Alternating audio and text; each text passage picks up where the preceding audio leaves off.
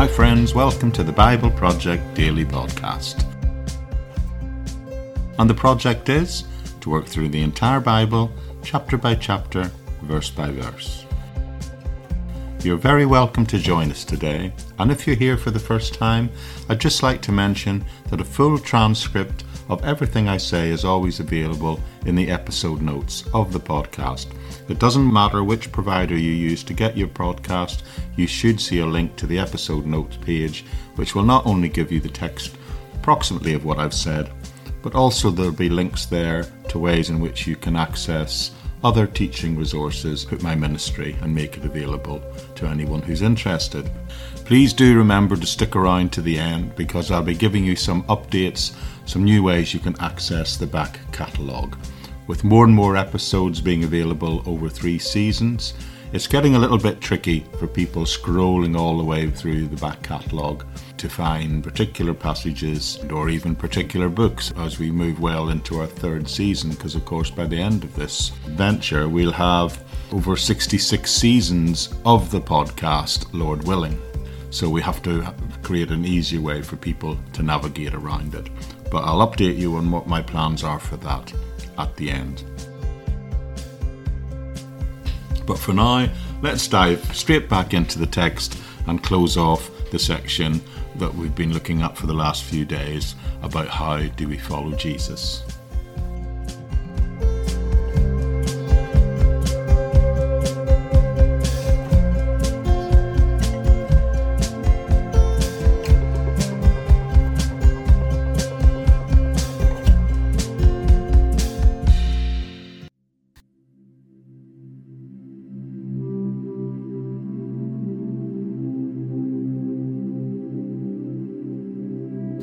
Okay, welcome back, friends. We're closing off the passage Matthew 4, verses 12 to 25, when I've been asking the question of how do we follow Jesus, having just witnessed his call of the initial disciples that they too should follow him. But you see, because like the apostles of Jesus' day, we are as well called to follow him. And we too need to conform our lives to Scripture, which means we too also must heed this call of Christ to follow him. So, just before we close off, I'll just finish off by reading out the final section of this chapter. And this is the last few verses, Matthew 4 23 to 25, which tell us this Jesus went through Galilee, teaching in their synagogues, proclaiming the good news of the kingdom, and healing every disease and sickness among the people. News about him spread all over Syria, and people brought to him all who were ill with various diseases those suffering severe pain, the demon possessed, those having seizures, and the paralyzed, and he healed them. Large crowds from Galilee to Decapolis and Jerusalem. So, the rest of this passage, the closing off of it, simply tells us that Jesus now goes all over Galilee teaching in the synagogue and preaching the gospel of the kingdom, and healing all kinds of sicknesses and all kinds of diseases among the people. And probably because of this, his fame is seen to be spreading very rapidly. I'd just like to make a simple observation here, and that is Jesus really cared about people, didn't he?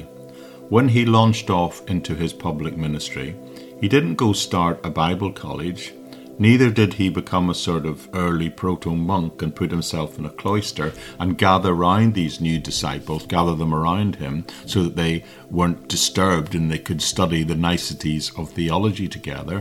What happened was Jesus called these guys to follow him and then he plunged himself into his ministry, his public ministry, which was ministering, caring for other people.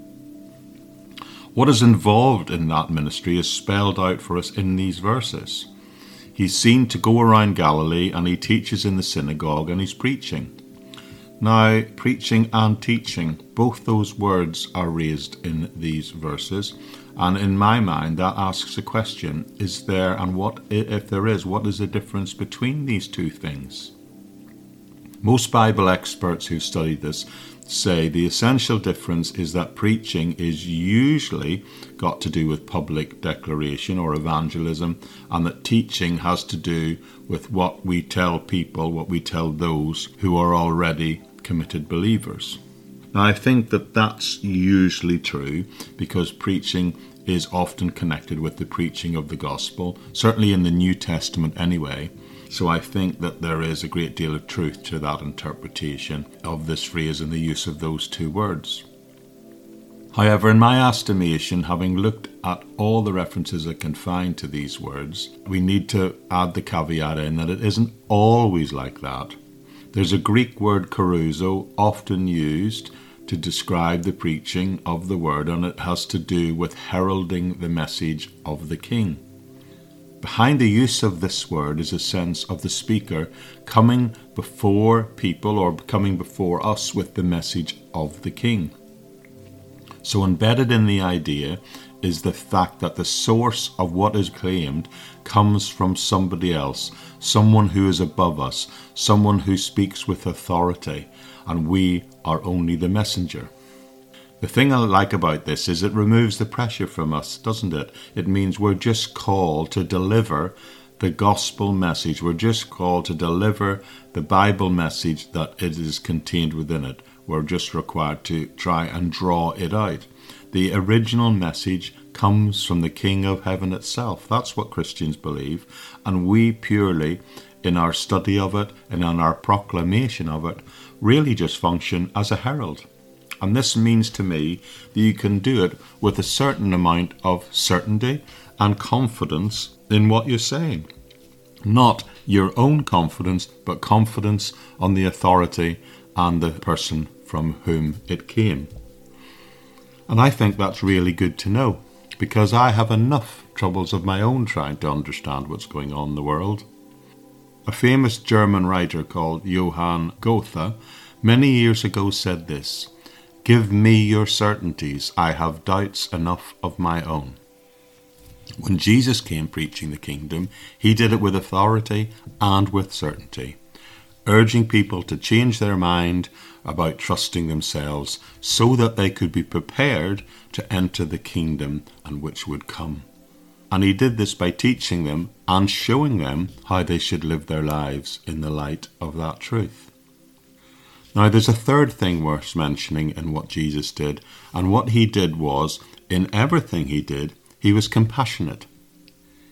He did what he did because he cared about people. And that's the point I wish to make. Love and compassion for those who were already loved by God was Jesus' primary motivation. However, I think there's also some other things involved here. One thing that the New Testament makes very clear about the life and ministry of Jesus is that he worked miracles, including healing, to, to give authority, to certify, if you like, his message.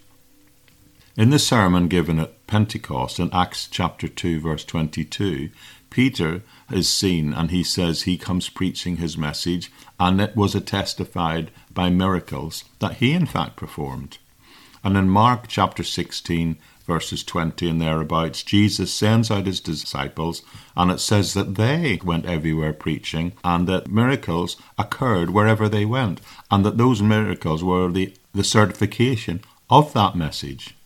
So those texts make it clear that Jesus and others did these miracles to testify to the fact that their message was from God. Now, this is going to be very important for us to understand this as we continue to work through the Gospel of Matthew together over these coming weeks. When we get to chapter 12, we will see how important this is because the people are seen to get it, but the religious leaders of that time don't get it. The critical question is why did he do miracles? Not just the fact that his motivation for them came out of compassion, that is there, but it is also done because they would prove who he was. And I'll speak much more about that later as we progress through these opening chapters. One other thought. It's been suggested, I think with some merit, that these miracles offer insights into the coming kingdom. These miracles, when witnessed, give a future vision of the effects and power of the coming kingdom. So, what miraculous things did he in fact do? Well, this passage says he casts out demons and he heals the sick. And the kingdom of God, when it comes, will of course finally and completely defeat sickness and destroy the ability of demonic forces to oppress anyone. Anyone who's given their life over to Christ, anyway. If you read the book of Revelation, it will tell us that there will be the end of all disease. It says there's no more pain, there will be no more sorrow, no more sickness, no more disease. And another insight into what happens when the king will come and eventually sit on his throne in the coming kingdom will be the fact that it will be the end of death itself. The dead will be raised. It will be the death of death. There is going to be no more death in the coming kingdom of God. These miracles are little insights into what Jesus, as conquering, returning king at the second coming, will do upon that return.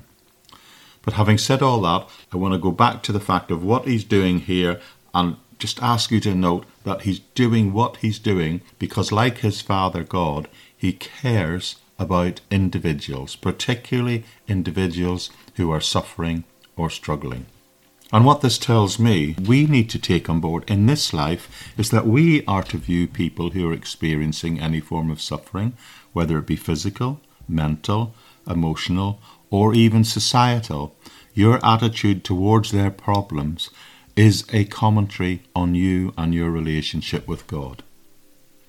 Someone once put it like this A man fell into a pit and he couldn't get himself out of it. The religious person said only bad people fall into pits. The mathematician calculated how he fell into the pit. The news reporter wanted the exclusive story on what it was like in the pit.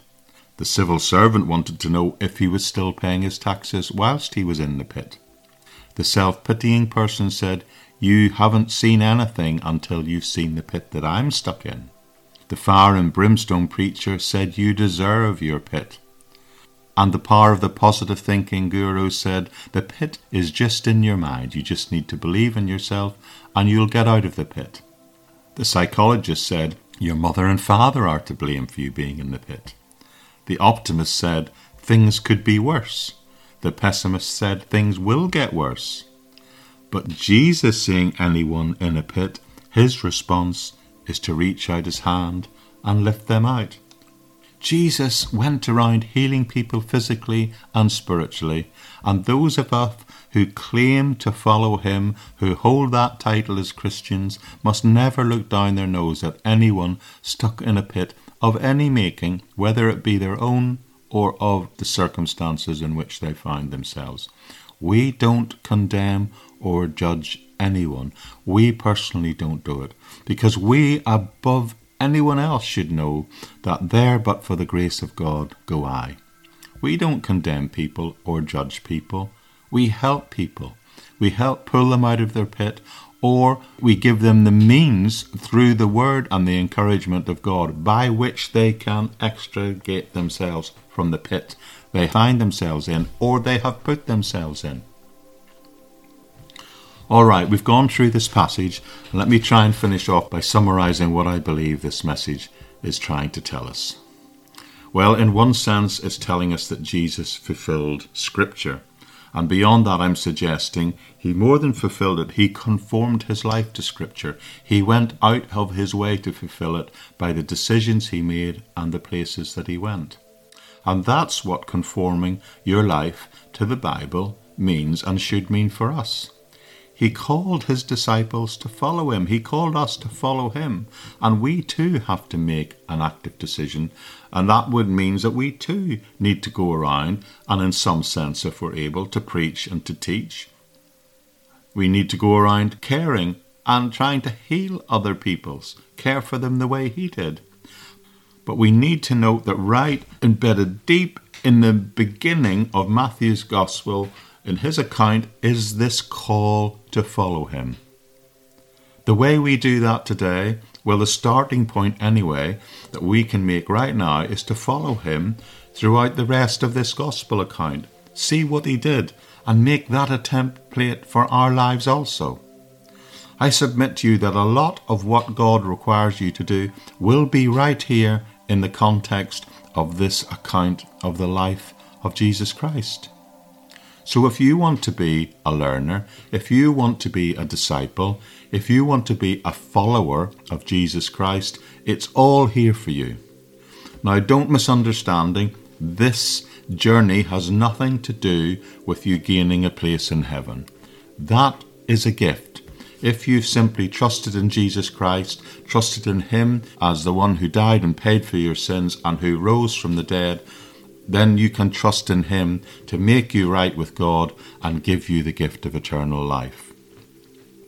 That is secure. But if you want to go from being a believer to actually following Him, then that will require much, much more.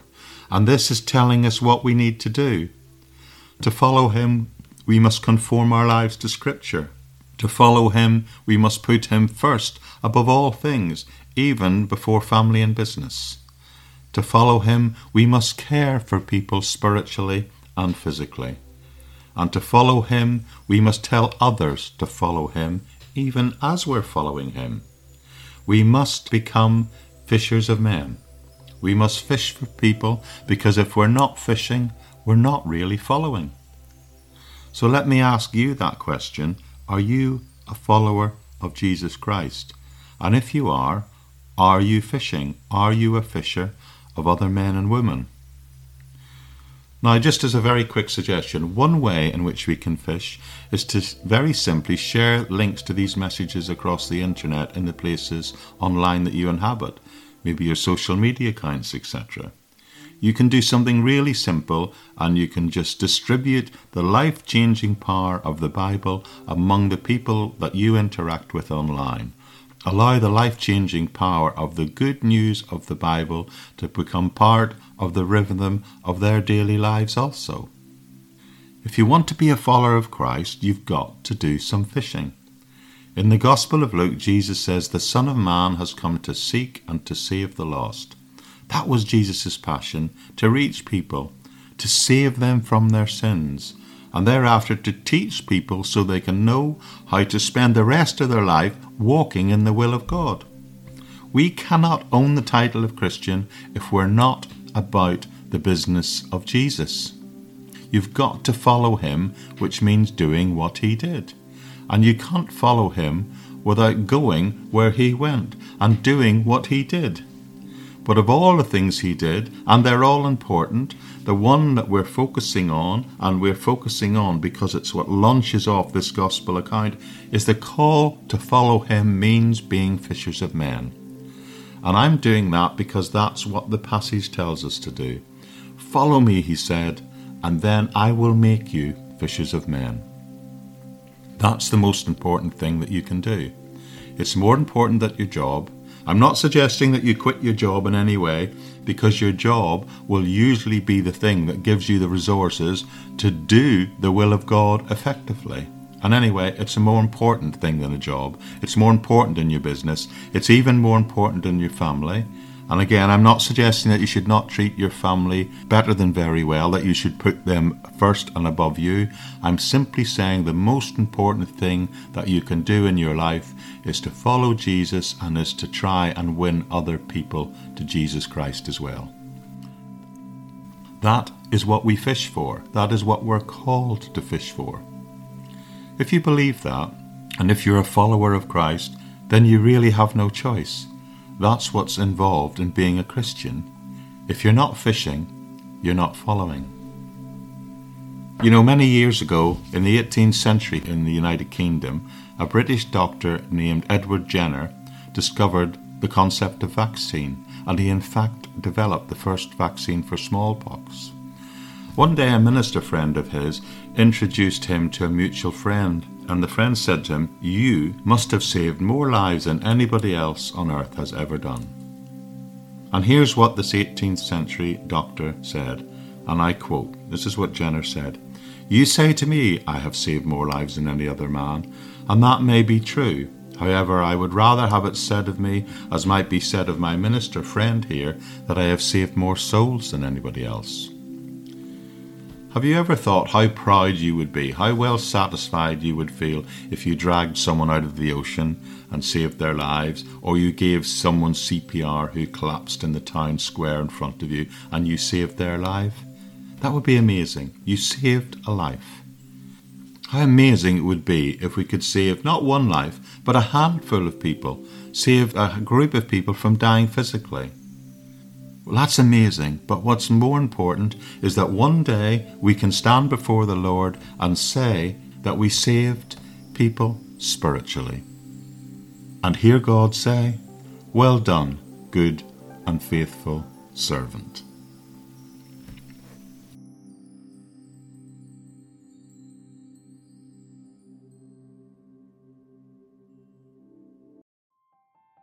Okay, friends, that closes off that passage of the second half of Matthew chapter 4.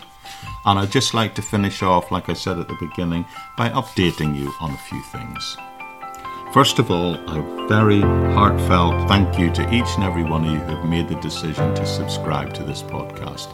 There are many thousands of us now made the commitment to work through the Bible, not just read the Bible, but the study of the Bible, make it part of the rhythm of our daily lives.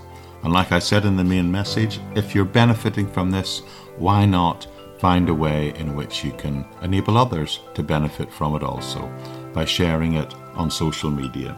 And if you want to make sure you get every episode, make sure you go in to wherever you receive your podcasts from and subscribe to this podcast. Now, the other thing I want to say is we're getting on to over 400 episodes now, so it's getting a little bit more complicated if you want to scroll back and you want to find something. So I'm beginning a process of creating long version formats from the audios of this podcast. And I'm going to put them on my YouTube channel under season playlists. Now, they're not going to be videos. I've stopped doing the physical videos of these recordings, but what I'm going to be doing is I'm going to be putting the scriptures on a template so you have the Word of God in front of you and then using the full message as a soundtrack to the video image of the scriptures as they roll through.